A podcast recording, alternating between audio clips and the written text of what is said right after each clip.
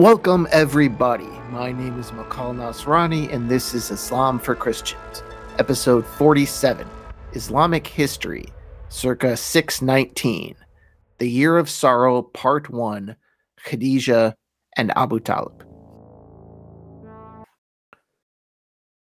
One very common historical myth is that ancient people had extremely short lifespans. That a person could expect to be dead anywhere from ages 30 to 40. You know, any person, you know, that is who wasn't killed in a war or a disease or something. You know, 40 was old age. You know, anything past that, as some people would say, is just gravy, a bonus, unexpected life. Now, this isn't true. This wasn't true. But it's an extremely easy mistake to make because from a certain statistical perspective, it's sort of true. Because this perception is based on the average lifespan of people who are born, but it's an overly simplistic statistic that provides little context. For example, if there were three siblings and one died like right away, just a few days in, and the other two died at 75, the average lifespan of those three would be 50. Now, is that realistically the lifespan that each person could expect? Not really, because the infant death just dragged down the average in a very, very extreme way. And this is how I like to view ancient lifespans that if you make it past the first few years of childhood and through the numerous childhood diseases that just didn't have any treatments or vaccines back then, and if you didn't die in a war or giving birth, the lifespans of the ancients really weren't all that different than our lifespans. So if you made it to adulthood, you know, living to 70 wasn't crazy. Maybe 60 or a bit later is the age when those old age diseases kind of start to creep in. You know, when suddenly a zillion diseases rush the door, and eventually one of them is going to get you. Now, these people never went to doctors. And of course, a doctor of that age is not like a doctor now. A doctor of that age would probably do more harm than good. Yet, their bodies were resilient enough to get them to what would be considered, even in our time, to be retirement age. Just the, the natural resilience and the natural immune system, just the natural healing power of the body, you know, without intervention, could get them pretty far. Now, of course, from a modern perspective, you look back at these people and you notice, hey, they ate whole foods and they abstained from sugar and they got plenty of exercise. And the Muslims mm. had the extra advantage of staying away from alcohol. Of course, there would also be class divides in these lifespans, not necessarily because the rich were getting better health care, but because they were actually getting enough food, you know, to not die of starvation because until very recently, hunger was just the norm for the majority of people in the world. And I mean, very, very, very recently. Uh, here's a true story to back that up.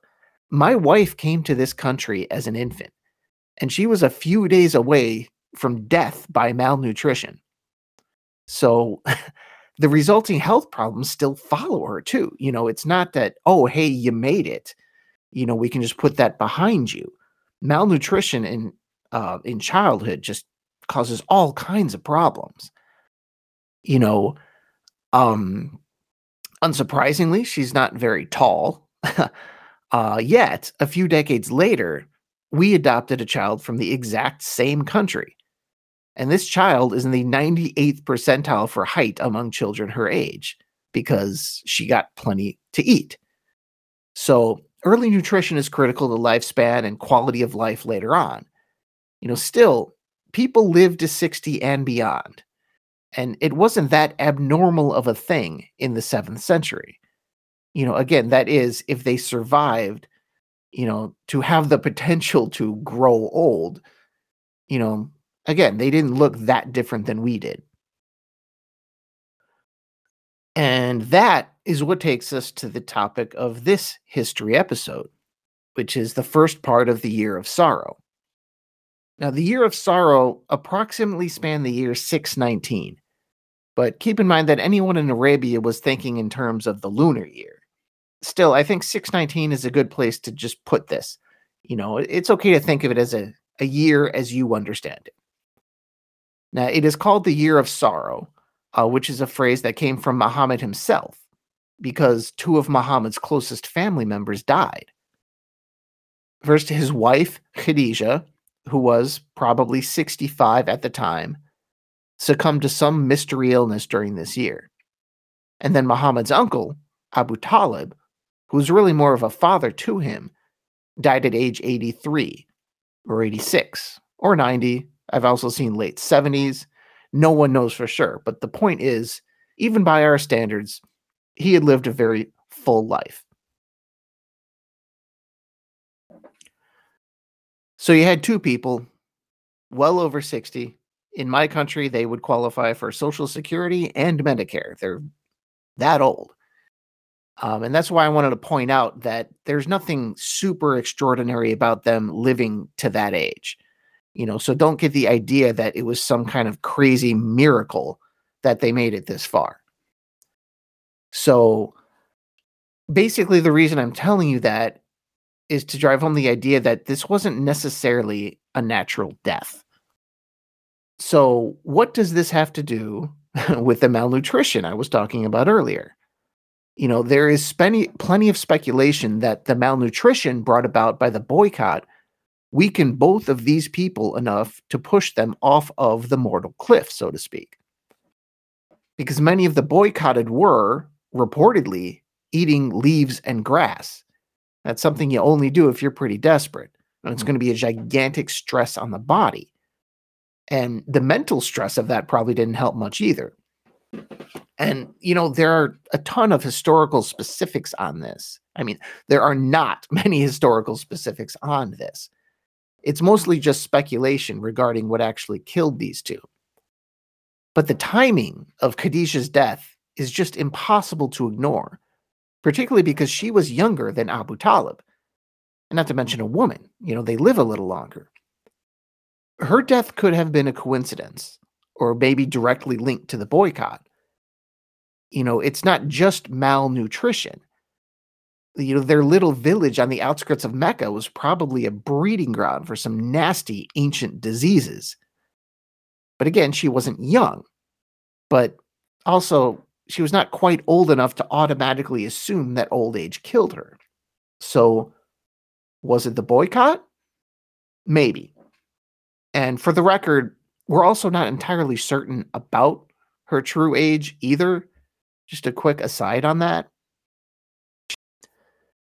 You know, not only do we not know whether the boycott directly killed Khadijah, or really indirectly, if you think about it, some historians dispute that she was really 65 at the time. That's not, you know, a solid fact. And there's a very obvious reason for why people might be skeptical of her age, because according to her listed age, she would have been bearing children well into her 50s.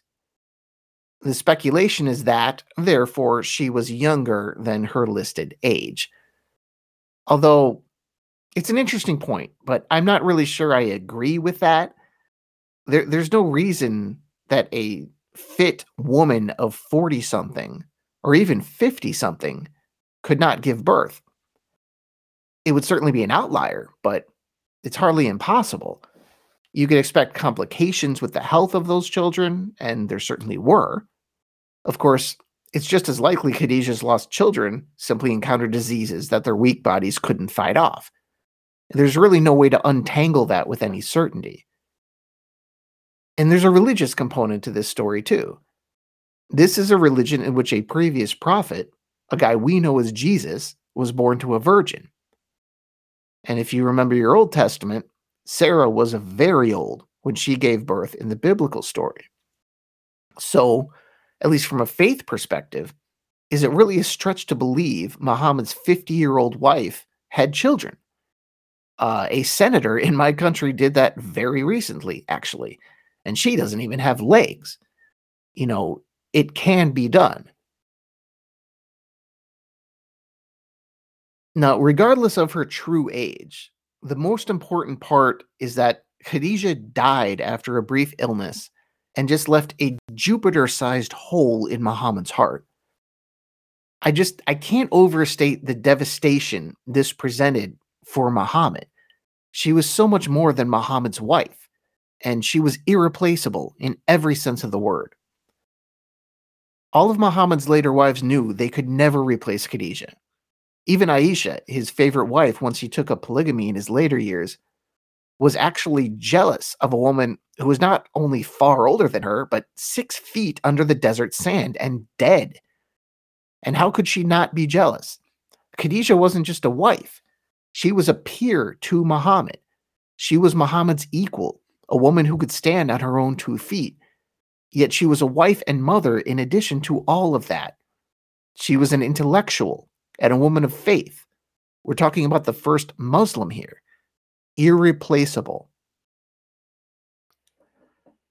You know, in my own mind, I always think of Khadijah in a way similar to the way I think of my own grandmother. Uh, someone who was equal to her husband and did things that women of her age simply did not do at the time. And think about Muhammad and Khadijah's relationship in the context of Muhammad being the messenger of God. He's the messenger of God. How many messenger of gods are there? People like that seldom have peers. You know, it's isolating. They don't have people who can challenge them and stand on an equal footing. It's such an important thing to give someone true company, a truly intimate partner and peer. And Muhammad would never have that again. And I have to believe that an introspective person like Muhammad, who is almost an extreme version of an introspective person, that he knew that. And he probably realized that a large section of his life had just been removed forever.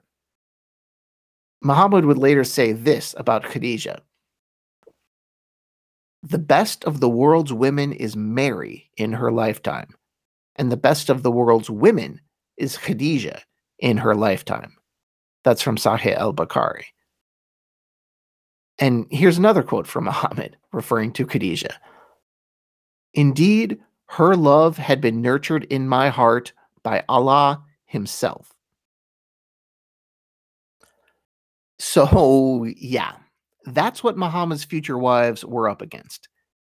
And that's the loss the community was suffering, not just Muhammad. And this wasn't lost on someone else who loved Muhammad as almost as much as Khadijah loved him. That would be his uncle, Abu Talib, who was the head of the tribe of the Banu Hashim. Now, again, if you see the word Banu, by way, by the way, I think that just means tribe. You know, you hear Banu, you know, Banu Hashim, Banu, whatever. You know, it's the second part that counts, not necessarily the Banu. Those are clans, usually within the tribe, the larger tribe of the Quraysh. So, not long after hearing of Khadijah's death, Abu Talib died as well. Now, did the boycott kill him? Did it weaken his body to the point that opportunistic infections and diseases took him out a few years before his time? You know, like with Khadijah, that's impossible to know. Mostly because the list of what can kill an ancient man in his 80s is even longer than the list of what can kill a modern man in his 80s. So whether he would have died anyway is unknown. But we do know the impact and we'll get to that in a minute. But the boycott and the death of Khadijah is something that could easily tip someone over the edge, if not physically, you know, mentally and spiritually, you know, and just all those kind of ways in which, um, you know, sort of a person's life intersects within the body, mind, and spirit. And it's kind of strange what eventually kills people sometimes. And I don't mean disease or old age or the obvious physical causes of death. I'm talking about what pushed them over the edge mentally or spiritually. Because in many cases, it's circumstances that kill people. Not always, of course. You know, sometimes a tumor is just a tumor. Smoking causes lung cancer. That's pretty simple. But sometimes and I've seen this personally, even one life event can cause a cascade of other events that result in someone's deterioration and ultimate death. I've seen it multiple times, actually. You know, when the person dies, you look back and you can clearly see the event that eroded the person's will to live and started this process. And in the case of Abu Talib, it's just possible that it was Muhammad's prophethood, ultimately, that killed him. That was the event that started the cascade of events that would lead to Abu Talib's death. Just to give you an idea of what a man of this age was dealing with, here are some of the things Abu Talib was facing in the run up to his death. There was the boycott, an intra tribal strife, you know, strife within the tribe that was caused by Islam. And then protecting his nephew and somehow protecting his clan at the same tri- time, you know, trying to do right by both. The logistics of his makeshift refugee camp during the boycott. You know, he had, after all, invited these people, so I'm guessing he had a pretty heavy responsibility there. And surely there was some insecurity about his position as tribal chief. That's always got to be in the back of your mind. Because tradition was propping him up, but he didn't have much more to offer than that. It seems he died a rather poor man as well. You know, and leaders in their 80s need all the help they can get. You know, leadership ages you. And if you're already old, it just might kill you. And just for the record, I have no idea what actually killed Abu Talib. And neither do you. And neither do the greatest historians that have ever been or ever will be. It might have been the stress caused by Muhammad's prophetic career, could have been the flu. But here's my personal take for the worthless pittance that it represents. I don't really see anything in the stories, limited as they are, of Abu Talib or Khadijah that actually suggests that their spirit really had been broken. You know, they died after the boycott, after all. And even during the boycott, both had plenty of purpose in their lives. You know, Khadijah was a mother and a believer. There's plenty to live for there. Abu Talib was holding his tribe together. He had every reason to want to live. So, my guess would be that this was a physical ailment probably a disease for Khadijah, one associated with frailty in close quarters. Uh, tuberculosis, for example, I think that would fit pretty well. And maybe Abu Talib just died of old age. Now, Khadijah, I'm pretty sure, died very peacefully. You know, someone who was a woman of faith, someone reassured of the afterlife, um, she had every reason to be okay with dying. But I kind of hope Abu Talib found some peace in his death too. You know, because even his physical death, the final moments, were not peaceful and pretty chaotic. You know, even as he laid in his bed, ready to die, Abu Talib was mediating a, neg- a negotiation between Muhammad and the Quraysh. Now, this in the end came to nothing. And then, in the end, when he was about to die, it was just Abu Talib and Muhammad. Muhammad begged him to accept Islam. You know, that way he could intercede for him on the day of judgment. You know, ever the practical and stoic character, Abu Talib refused to become a public Muslim. News of his conversion, he reasoned, would put Muhammad and his family in danger. Besides, the Quraysh would assume he only said it because he was trying to escape death. You know, not that Islam could bring him back to life, but keep in mind, only Muslims thought God was going to raise them to eternal life. Pagans just die. So, does this mean that Abu Talib was actually a Muslim in his heart? We'll have to let God sort that one out. I, I've read convincing accounts that he was, but those accounts are based more on sort of hope and logic and character study than actual historical sources. Because really, people are complicated. They just are. And just because Abu Talib believed one thing doesn't mean he believed another that seemed related. You know, we are all living, breathing contradictions, and I doubt Abu Talib was any different. The actual historical sources, in this case the Hadith traditions, are not too encouraging from the Muslim point of view. Uh, here's one narrated Al Musaib. When Abu Talib was in his deathbed, the Prophet went to him while Abu Jahl was sitting beside him.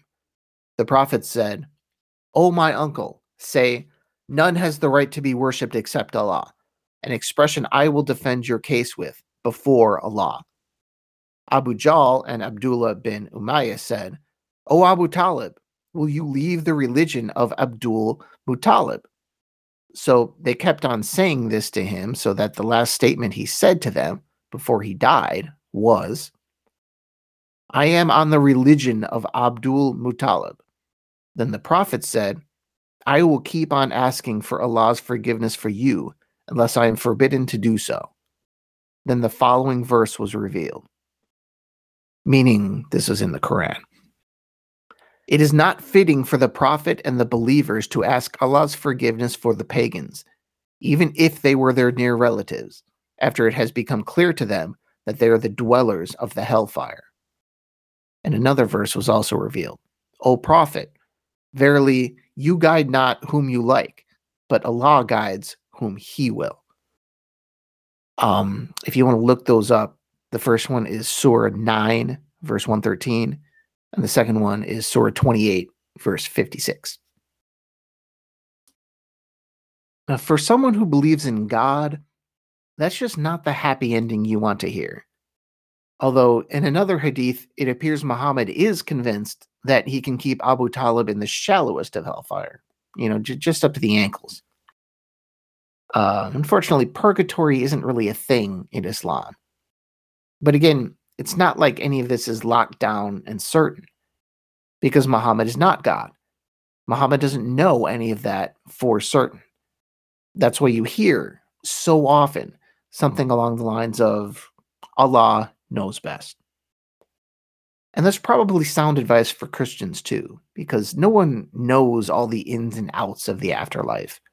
That's the realm of God, not of Dante and our imaginations. Um, Dante wrote the Divine Comedy um, a very, very long time ago, uh, which includes the Inferno, and that's where a lot of sort of Christian imagery of hell comes from.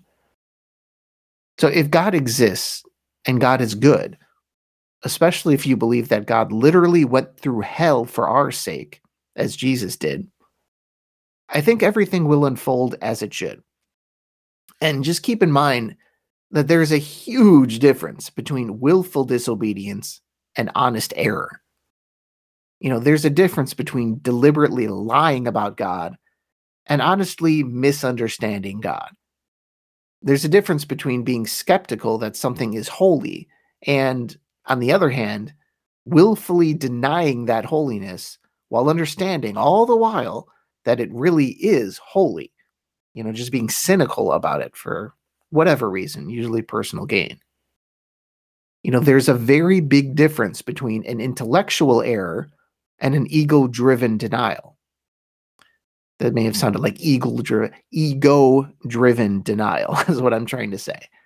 You know, that your ego caused you to willfully deny maybe the existence of God or the superiority of God. You know, because the same words are often used to describe these things in religious text, you know, the intellectual error and the ego driven denial. But it's important to parse out the difference between these two.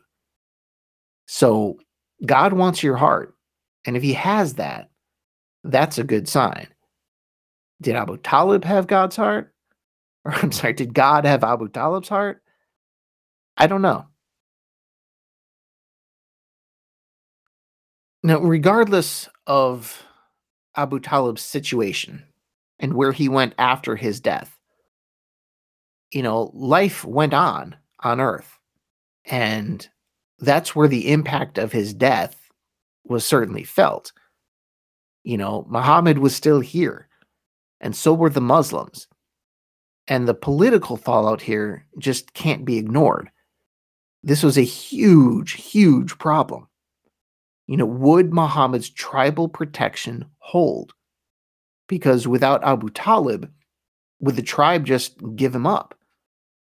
The situation would soon be complicated and precarious, you know, which is not something you want to hear when your actual life may be at stake. And it is, at this point, uh, that Muhammad knows that he and the Muslims will need to find a new home. So, in that way, the year of sorrow is a massive historical turning point. And the sorrow will actually continue, even beyond this point. And I'll get to that in the next history episode, which is the second half of this horrific year. Now, interestingly enough, I've never seen anything even hinting that Muhammad considered joining the other Muslims in Abyssinia, which is something to keep in mind, because it seems like an obvious destination, doesn't it? I mean, that would be very logical. You know, he was now in the situation as all of those other people who had migrated. You know, he had precarious or possibly non existent tribal protection. But rather than become a refugee, he instead decided to find a new tribe, um, a new place where people would listen to his message and take him in. Now, we all know that he successfully did this eventually at Yathrib, later to be named Medina, but that was not his first try. We'll get into his first failed attempt at this in the next history episode. Thank you, and I'll talk to you next time. Inshallah.